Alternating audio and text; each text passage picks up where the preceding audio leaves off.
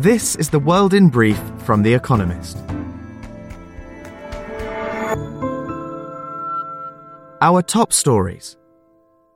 Countries are failing to meet their own climate commitments, according to a report released on Wednesday ahead of COP27, the UN summit in Egypt in November. The UN's climate body found that only 26 out of 193 countries increased their ambitions since last year, despite all promising they would. If countries come good on their current pledges, the world will still warm by roughly 2.5 degrees Celsius above pre industrial levels by 2100, with disastrous consequences.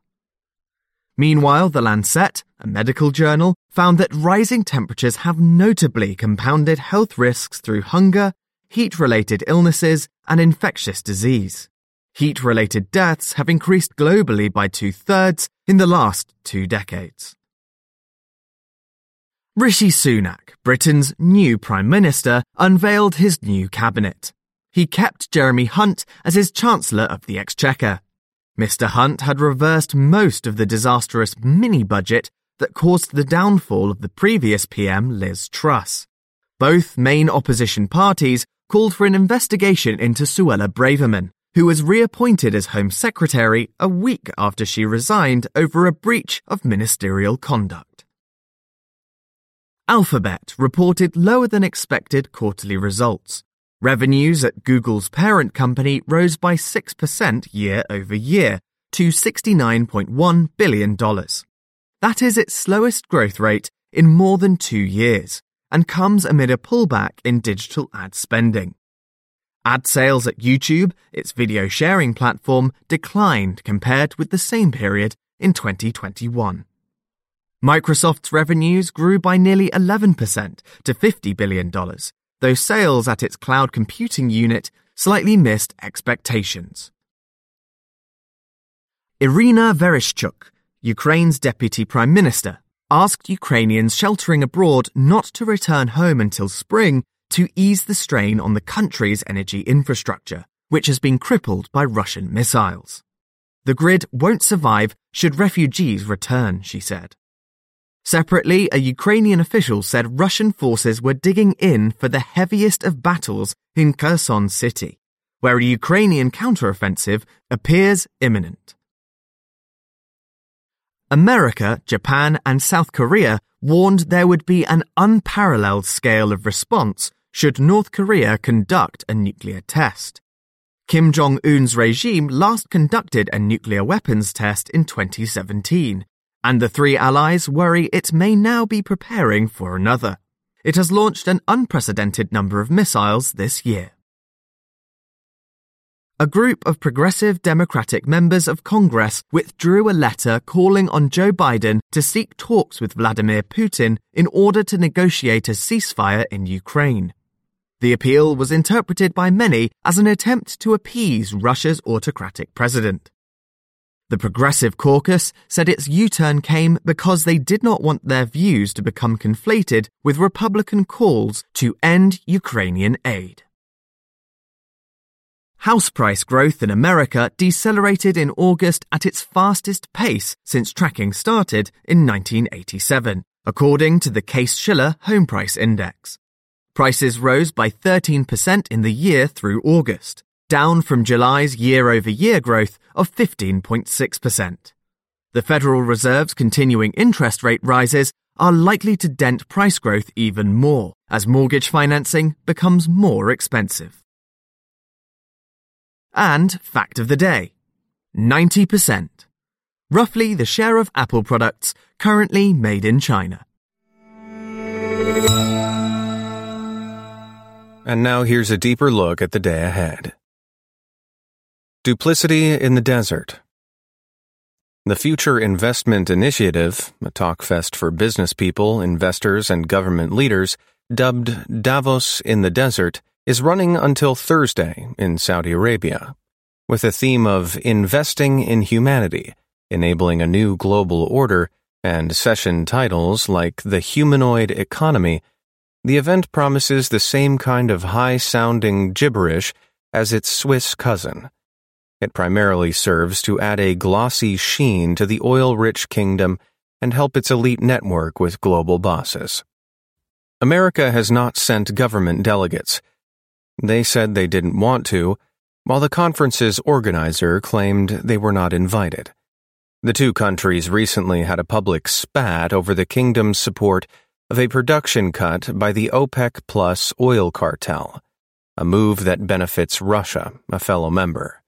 Still, bosses of American businesses such as JP Morgan Chase and Bridgewater have turned up, eager to cash in on the boom underway in the Gulf. Despite its distasteful record of despotism, the kingdom's riches continue to prove irresistible. Thailand legalizes abortion. As several countries tighten access to abortions, Thailand is doing the opposite, loosening its once restrictive laws to be among the most liberal in Southeast Asia. It has one of the highest rates of teenage pregnancy among middle income countries and has long waged a losing battle against back alley procedures. The WHO estimates that the official number of abortions, around 30,000 every year, is just a tenth of the real figure. But in 2020, Thailand's constitutional court ruled that banning abortion violated equal rights for men and women as well as the rights to life and liberty. Last year, as a first step, the government legalized procedures performed during the first trimester of pregnancy. From Thursday, women who are no more than 20 weeks into their pregnancies will be able to seek abortions in 110 public hospitals and clinics across the country after a consultation with a doctor. Rishi Sunak's unflashy start as Prime Minister. Rishi Sunak became Britain's Prime Minister on Tuesday after an appointment with King Charles III. It is shaping up to be an unflashy premiership shorn of the grand ideological visions of his predecessors. Speaking in Downing Street, Mr. Sunak said that his priority would be to restore Britain's stability in the face of a profound economic crisis. He promised to fix the mistakes of his predecessor, Liz Truss, whose mini budget sparked a sell off of Britain's debt and currency. His cabinet is stuffed with former ministers, many returning to their previous jobs, including James Cleverly, the Foreign Secretary, and Suella Braverman, the Home Secretary. His office wants those appointments to project unity, experience, and continuity. But it also reflects how, after his two predecessors were deposed in quick succession, Mr. Sunak would rather not make powerful enemies by shaking things up. Deutsche Bank still cannot find its stride. At first, it looked like a reprieve. In April, Deutsche Bank reported its highest quarterly profits in almost a decade after years spent fighting legal scandals and dumping its unwanted assets to cut losses. Yet within 48 hours, police had raided the bank's headquarters in Frankfurt in another money laundering investigation. On Wednesday, Germany's biggest bank is reporting again. Boosted by rising interest rates, it is expected to register profits for a ninth consecutive quarter. But that has not assuaged investors spooked by the continued legal troubles. Police returned for another raid in May and again last week in connection to a continuing tax fraud case. The bank's share price fluctuates around a fifth lower than one year ago it has been a bumpy road in other ways, too. In July, the bank ditched its cost cutting targets, citing the unforeseen costs of the war in Ukraine and its litigation expenses. The past quarter has not felt like a new leaf.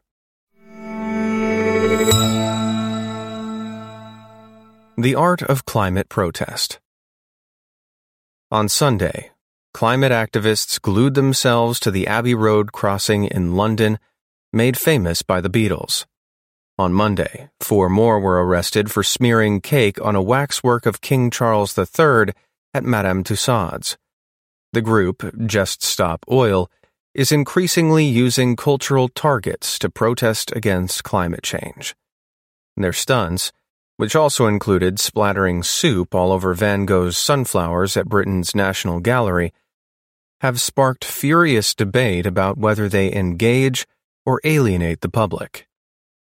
Polling published in April found that whereas 58% of respondents supported the group's demands, including stopping new licenses being issued for fossil fuel projects in Britain, only 18% supported the group itself. Messing with artwork inconveniences the public less directly than its more conventional past activity, such as blocking roads, but also feels more tangential to climate issues. Undeterred, the group has warned to expect them every day and anywhere.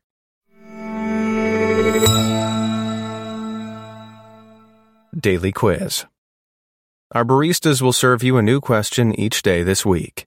On Friday, your challenge is to give us all five answers and, as important, tell us the connecting theme. Email your responses and include mention of your home city and country by 1700 BST on Friday to quizespresso at economist.com. We'll pick randomly from those with the right answers and crown one winner per continent on Saturday. Wednesday. Which Supreme Court justice died in September 2020? Tuesday. Which philosopher wrote the essay The Hedgehog and the Fox?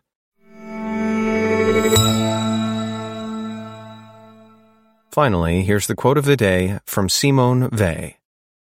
Attention is the rarest and purest form of generosity.